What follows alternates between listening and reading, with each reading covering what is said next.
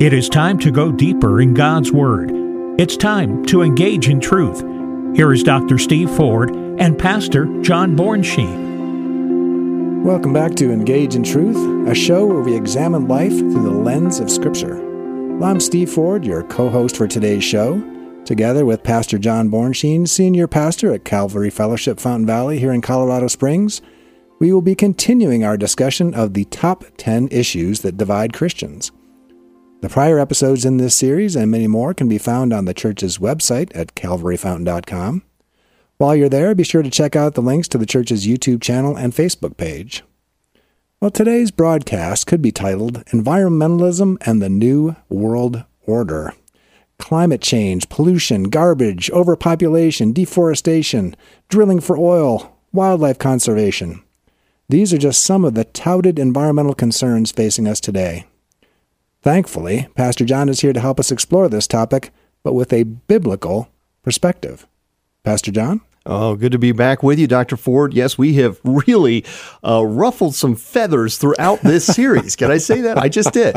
Uh, we have uh, covered some of these vital subjects, topics that, as you mentioned, divide Christians, may never be. If we have a biblical worldview and a student teachable spirit right. about us, right? Where we're willing to go to God's Word and just pull brothers and sisters together and say, let's just talk about these things. Let's not be so easily divided as the enemy would want us to be over these matters. And it's very difficult these days to even go into a small group without already preconceived ideas, strong paradigms and perspectives of all of these subject matters. And we've covered a number of them, from Christians and government to American exceptionalism, social justice, abortion, homosexuality, sexuality, pornography, war, spent a lot of time yeah. on war. As of late, we've covered the subject of evil, spent four weeks on that topic. Today, we're talking about environmentalism, and I think we're going to end around uh, the study with religious pluralism, something to that effect. We're going to be talking about the the biblical response to the fact that Jesus Christ is the way, the truth, and the life. There's only one way through Jesus Christ our Lord. There aren't multiple ways to eternity or some idea of a universal uh, peace uh, apart from Jesus Christ. It is there's the narrow way through Christ and the wide road to destruction. So we're going to be talking about that one to really end this series.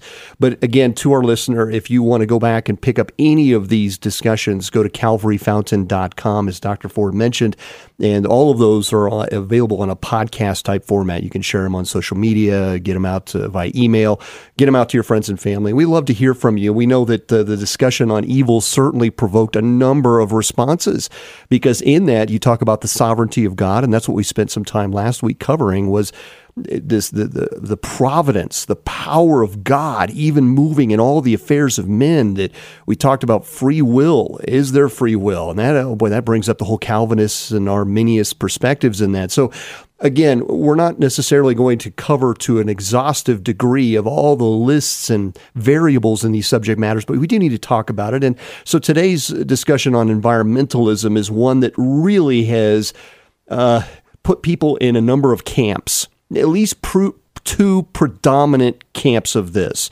You know, individuals, well, maybe it's even more than that, quite frankly, because if you think about it, there are those who maybe they have some thoughts about environmental efforts. You know, okay, I, maybe I do care about some penguins. You know, maybe I do care about picking up trash along the side of the road. But what we find is that there's probably a lot of apathy towards these things. Really, it's not an essential issue. So I really don't talk about environmentalism. What ultimately takes precedent before us becomes the subject of climate change. Right. That becomes the big one, and all the politics in all of these issues. So, uh, Doctor Ford, that's really where my heart would like to go today, is really talking about what environmentalism should have been or was, maybe in some form, and really what it is today and why it's caused such a rift, a divide, a very uh, difficult subject even for some because of the political nature of it. It has been, become very uh, divisive even within living rooms. Right? I mean, sure. Even at Thanksgiving, dare we not talk about some of these subject matters? So, uh, you know, Christians will hear verses like these. Let me give this one, Second Peter chapter three, verses ten to thirteen. And this is why they'll have maybe such an indifference toward the idea of environmentalism in its entirety. Here's what this scripture reads: "But the day of the Lord will come as a thief in the night, in which the heavens will pass away with a great noise, and the elements will melt with fervent heat. Both the earth and the works that are in it will be burned up. Therefore, since all these things will be dissolved, what manner of persons ought you to be in holy conduct and godliness, looking for and hastening the coming of the day of the Lord, because of which the heavens will be dissolved, being on fire, and the elements will melt with fervent heat. Nevertheless, we, according to his promise, look for new heavens and a new earth in which righteousness dwells. So with that type of perspective, with that understanding before us, that's a right doctrine to have then, that we know that Jesus Christ is coming. He's going to put all things into proper order, especially during the thousand-year reign, the millennial reign of Christ. And then afterwards, there's a new heaven and a new earth.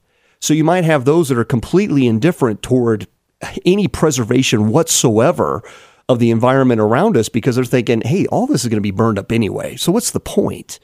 And I think that there's a balance here that we have to maintain. We have to understand that we are to be good stewards with what God has given to us, even over the earth. But what we're faced with today has gone way beyond that. Now it's a, a method of control, and that's what we want to talk about. So there's a great book out there, Should Christians Be Environmentalists? Here's what it says.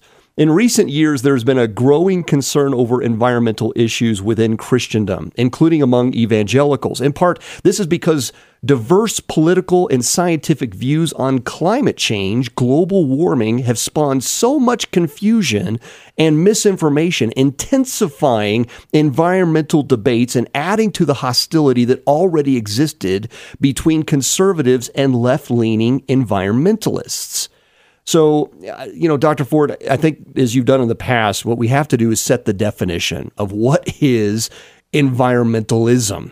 And uh, I, I have just a brief definition. I don't know if you want to add to that. You're certainly welcome to, but I'll I'll throw out a brief definition here. This one uh, gives us uh, some basics on this. I think what we'd expect. An environmentalist is someone who particularly their, their interests lie in preserving, restoring, and improving the environment, sometimes concentrating on a single issue, such as pollution or protecting wildlife. But unfortunately, through human activities, it comes through a number of forms of political or economical, social organizations that can seem to restrict then human activities, involvements. We can even see restrictions to, uh, you know, the efforts to drill for oil or to Uh, you know, build a particular, you know, you contractors come through and they want to build something, and then you find, okay, there's a, you know, a little frog that dwells in that region, an owl in that area, and then you see environmentalists come through, very passionate, protect that owl, and they will override any human endeavors whatsoever to protect that that animal. And and so then now we have this huge divide going, and the division that ensues even amongst Christians over these issues. Well, how much is enough? How much should we go to protect? So this is this is why this has become such a divisive issue. Let me take us to Scripture in this. Genesis chapter one, verse twenty-eight. Then God blessed them and said to them, "Be fruitful and multiply, fill the earth and subdue it, have dominion over the fish of the sea, over the birds of the air, and over every living thing that moves on the earth." Now, kabos is the word there that we find. It means to bring under control. That's where we get the word subdue that's placed there in the Hebrew. It means to govern it. And the E S V Study Bible explains it this way. To subdue the earth meant to exercise wise control over it in such a way that it will produce useful goods for the people who subdued it. This command, therefore, implied an expectation that Adam and Eve and their descendants, as God's image bearers, would investigate, understand, develop, and enjoy the resources of the earth with thanksgiving to God, who entrusted such a responsibility to them. So when we look at the earth, the earth is the Lord's. We know that from Psalm chapter twenty-four, verse one. All the fullness of it, the world and those who dwell therein, all belong to the Lord. He is the owner of the cattle on a thousand hills. It all belongs to him. So Psalm twenty-four one really gives that black and white. There is no other way to, to take away from that other than the earth belongs to the Lord. Therefore, we are stewards of that which God has given to us to be caretakers of. And Adam was certainly placed in the garden to care for it.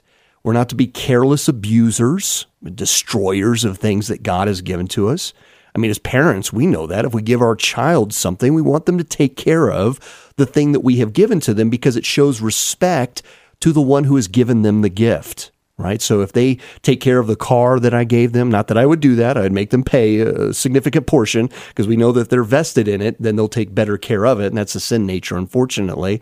But if I were just to give them that, I would want them to demonstrate that they are take care of it because they so love me that they want to show that I'm so grateful for the gift that you've given me, right? And that should be our natural response. According to the New Dictionary of Theology, here's what biblical stewardship means. Everything comes from God as a gift and is to be administered faithfully on his behalf. There is thus both stewardship of the earth and stewardship of the gospel. Stewardship of personal resources of time, money, and talents, and stewardship of resources of church and society. So I don't think that, Doctor Ford, correct me if I'm wrong, but I think that most Christians do care about the environment. I mean, you know, you see people at the zoo, you take a whole group of Christians, look how beautiful that is. Look at God's creation, Romans chapter one, right? They, they walk through God's creation, certainly here in Colorado Springs, there's a lot of creation to behold. And they see God's handiwork. We're living in his canvas, right? He painted this. Now, of course, we're in the fallen state. This is the sin-filled remains, which is hard to imagine how beautiful it must be with the new heavens and new earth that is to come, and certainly what it looked like before the curse came upon the earth. And so we see a world filled with the toxins of sin and the entropy that comes of that, of the, the decay of society around us. And yet it's still beautiful. We still see the handiwork of God and all the species that inhabit this earth. So I don't think that there are too many Christians out there who are just kind of trudging through the world going, you know, I'm just going to destroy it all. I'm going to be a destroyer of things. I don't think that's the spirit of God in us. We right. have a natural propensity by way of the Holy Spirit then in the new creation to want to be good stewards of the things God has given to us, to want to be caretakers, nurturers, providers, filled with love and generous and so forth. These are the attributes that the Lord would have us to, to exhibit. And that comes by even how we care for the things around us. But what we deal with today has become so corrupted and polluted that even the topic of environmentalism can just run chills down somebody's spine, right? Because the big one becomes climate change and all of the, the political endeavors to uh, cripple and Uh, an economy or to create controls over people groups. This is where we get really riled up about it. And you go to several groups. I'll, I'll take you here to the Cornwall Alliance for the Stewardship of Creation. It's often short to uh, Cornwall Alliance. That's how it's abbreviated. But they not only question global warming, but are they're concerned, and rightfully so, of the ramifications of public policy on global warming issues. So There was a, the Cornwall Alliance, they put together this, uh, uh, what they call the Evangelical Declaration on Global Warming. And here's what it says. Recent global warming is one of many natural cycles of warming and cooling in geologic history. Recent warming has neither abnormally large nor abnormally rapid in its increase or decrease. So there is no convincing evidence that human contribution to greenhouse gases is causing dangerous global warming. That's what they conclude there. And then you have the other side of this with the Evangelical Climate Initiative, which describes itself as a group of over three hundred senior evangelical leaders in the United States that are convinced it is time for our country to help solve the problem of global warming. They believe that human-induced climate change is real and increasing, and it's leading to instability.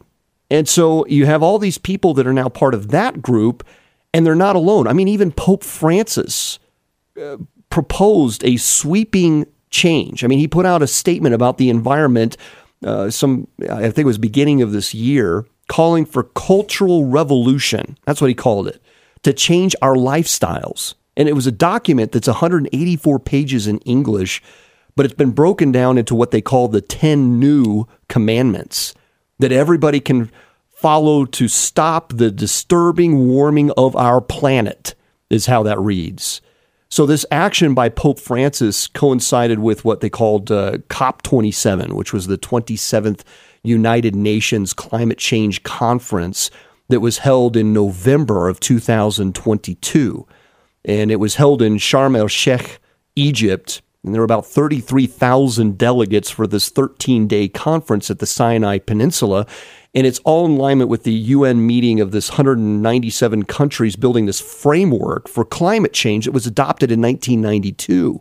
So the U N twenty thirty Agenda, based on Agenda twenty-one, lists forty chapters of content for Sustainable Development Goals, S D Gs, is what they call it. And the zero draft is what this terminology leads to, affirms what they believe are the necessity for achieving harmony with nature, establishing a commitment to hold global warming below the two degrees Celsius threshold, and calls for sustainable patterns of production and consumption.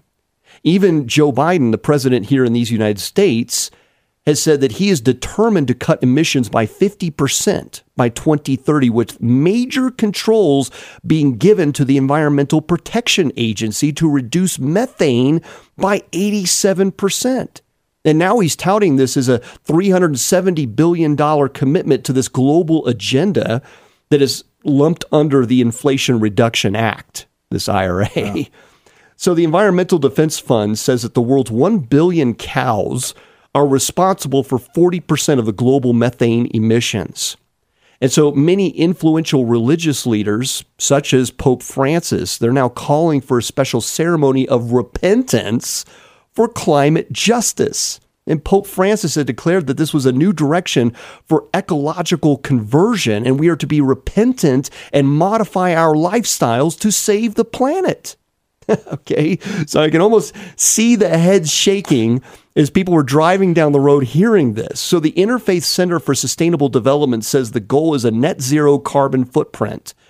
But what this is really about is about global re- redistribution of wealth. I mean, it's ultimately about control and reduction of the eight billion population, all part of this new world order. So, and that's not conspiracy theory. They've come out with this, right? I mean, we're just seeing more and more of this. This is now just put out there for the world to read and say, that's our goal. Uh, so it's like, okay, wait a minute. That was all like secret water cooler talk for years, and now it's just out there. And already those in the U K are talking about this winter seeing rate hikes of eighty percent just to heat their homes through the winter. So it's like creating this situation of panic or massive change, create a problem so that you can drive your solution, right? So there was a problem there. There wasn't actually a problem. It was manufactured to drive a new situation. And that's right out of the Saul Alinsky handbook. So what makes this even more interesting is the logo they used for COP twenty-seven was the Egyptian symbol for the sun god worship. And we see in Exodus chapter seven all the way to chapter twelve that it was God who was striking at their false gods, right? He was striking at everything they believed would, would uphold them and was their true strength, and it was their false god worship that he was attacking. And you can see even now our false god has become environmentalism, or at least the method for control that ultimately could lead to the beast, the system of the beast, and the Antichrist rule by saying, you know, forfeit all of your rights and freedoms so that he can give us peace. Peace, peace, peace, but there will be no peace. It's interesting that you you think about the effects of all of this. And, you know, climate change has often been the subject. Even Al Gore built this whole thing that he was going to save us from climate change, right? I mean, but then you look at the book of Revelation, and Doctor Ford, we talked a lot about this. Right before the millennial reign of Jesus Christ, uh, we, we have to at least acknowledge that in the book of Revelation, there's a lot of environmental changes going yeah, on, for sure. A lot of ecological devastation going on. Let me just highlight a few of these. And this is all because of the judgments of God, right? Not because of the carbon footprint of man, but because of the sin imprint of man. That God has to bring judgment on the earth, and it comes by way of environmental change. So you can almost see Satan trying to one-up God and say, okay, we're going to do it this way, this way. That will thwart all of these things. So environmental change is coming, but not because of carbon footprint or emissions out of automobiles or methane out of cows, but because of the sinfulness that abounds over the face of the earth, that God has to bring judgment upon it. And he uses a number of environmental changes to do that. And, and he's done that throughout the history. Famines and all sorts of things, pestilence and plagues that God would use to bring judgment on disobedient peoples, right? And not just Israel, but all the nations of the earth. And we see it's seal number six in Revelation chapter six, verses twelve to seventeen. The sun goes black, the moon becomes blood red, earthquakes, stars fall from the sky. At trumpet number one in Revelation chapter eight, a third of all the trees and vegetation are burned up. Then we have this meteorite-like object, a mega-Oros that strikes the earth, destroys a third of all ocean life and ships at the trumpet number two in Revelation eight. Then an asteroid-like object destroys a third of all fresh water in trumpet number three of Revelation eight. Then you've got light in the sun and the moon and the stars and all the emanating light diminished by a third due to some atmospheric changes in trumpet number four of Revelation eight. Everything in the oceans ultimately dies in bowl number two of Revelation sixteen. All fresh water corrupted in Revelation sixteen, four to seven. Men are scorched by the heat of the sun like fire. Bowl number four, Revelation sixteen, eight to nine. Darkness covers the land. Bowl number five, Revelation sixteen, ten to eleven. The Euphrates River dries up. That's a big one that's been talked about lately. Bowl number six, that's Revelation sixteen, verse twelve. There's a massive lightning storm, earthquake that devastates the whole world. Every mountain and every island disappear. Bowl number seven, Revelation sixteen, seventeen to twenty, and even a massive hailstorm so large that each hailstone is over seventy-five pounds in bowl number seven, Revelation sixteen, twenty-one. I mean, this is the stuff of the movie like The Day After Tomorrow, two thousand twelve, Geostorm. I mean, all these movies that come about that talk about global devastation, but they all want to pinpoint it on it's all because of you and your eating of meat and driving you know, uh, cars that burn gasoline. This is your fault, so therefore we've got to put all these checks and balances rather than calling them into repentance, right? If we would just repent before the God of heaven and earth, you know, it would be amazing how all of this would be changed, but we already know that the Lord has seen the end from the beginning. These things must be as they will come about because of the sinfulness of men, just like the time before the flood. And then the Lord Jesus will come and he'll reign on the earth and do what men can't do or won't do because of sin. And we could even discuss the whole polar axis shift theory, uh, the twenty-three and a half degrees of the polar axis tilt. That's quite a discussion. We've talked about that. So it's it's it is going to happen, Doctor Ford. It, climate change is going to happen, but it's not going to be absolved by any politician in Washington, D C, unless those politicians are like Josiah, king of Israel, and calling a nation to repentance and giving bended knee before the holiness of God. This is not going to be resolved by any policy or any checks and balances of new laws and governance to try to uh, get us to eat less, spend less, do less, and live in a box and own nothing and be happy about it, right? That, that's that's all the messages right we out keep of the hearing. World Economic yeah, Forum. Oh, yeah. You know, Schwab would be happy that I even said that, right? Um, that's not the solution. The solution is that we pray, we seek understanding, we interpret God's word correctly. We employ logic and remember to interact with fellow believers because, after all, this is God's world, not ours. God cares about his creation. The Lord has called us to be good stewards. We ultimately can't abuse what he has given to us, but we are to worship the true creator, not the created thing. That's right. And that seems to be the, the issue all over again, just like in Egypt. Worship the created thing, give up all your freedoms to protect it, or you worship the one true God. You humble yourself before him, and things will fall back into the proper order as we align ourselves with the theocracy of God as head of it all. And of course, we know the story and how it plays out, unfortunately, because of the sin nature of men. So the bottom line of this is that we need to be good stewards with all that God has provided, but we also have to keep our eyes on the prize, knowing that the Lord Jesus is coming, and he's coming soon, and he's going to bring his new kingdom with him. And so we need not to be too concerned about some of these matters. We need to keep our eyes on the fact that we need to be given the gospel message, living that out every single day, uh, treating every matter of utmost importance of God's instruction to us. The Lord Jesus gave us over twelve hundred commands in the New Testament. How are we doing on that? If we can be good stewards with that, everything else will fall into proper balance, right. right? So I, I know, Doctor Ford, we're out of time today, and um, I don't think I gave you a word otherwise to be able to speak to this issue. But I know next week you have a whole lot of wisdom to be able to bestow upon us as you study God's word about religious pluralism. And so I want to thank all of our listeners for at least uh, entertaining us by listening through this discussion on environmentalism. And now that we're through that subject, we'll get to other more pressing matters as we talk about Jesus being the one way, the only way, the truth, and the life. Amen. And that'll come next week. So stay with us again next week. We want to thank you for listening to Engage in Truth. And you can listen to this program and others. Go to calvary fountain dot com. This is a ministry of Calvary Fellowship, Fountain Valley Church. Services are eight a.m. and ten a.m. on Sundays. We'd love to see you there. God bless you, my friends. Take care.